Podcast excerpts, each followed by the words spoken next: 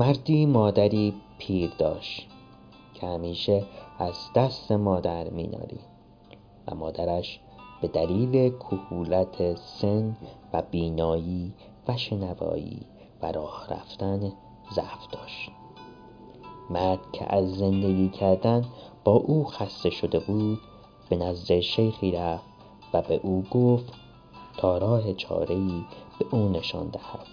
شیخ در جواب گفت مادرت هست و مراقبت از آن وظیفه توست.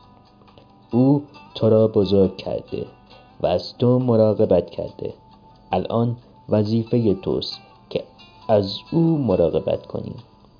مرد که گفت ده ها برابر زحمتی که برای بزرگ کردن من کشیده برای نگهداری از او زحمت کشیدم.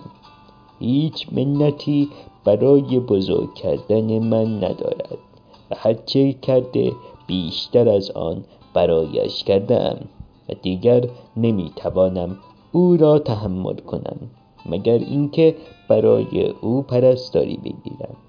شیخ که این حرفها را از او شنید به او گفت تفاوتی مهم بین مراقبت کردن تو و مراقبت کردن مادرت می باشد و آن این است که مادرت تو را برای ادامه زندگی بزرگ و مراقبت کرد و تو از او مراقبت می کنی به امیدی روزی که بمیرد.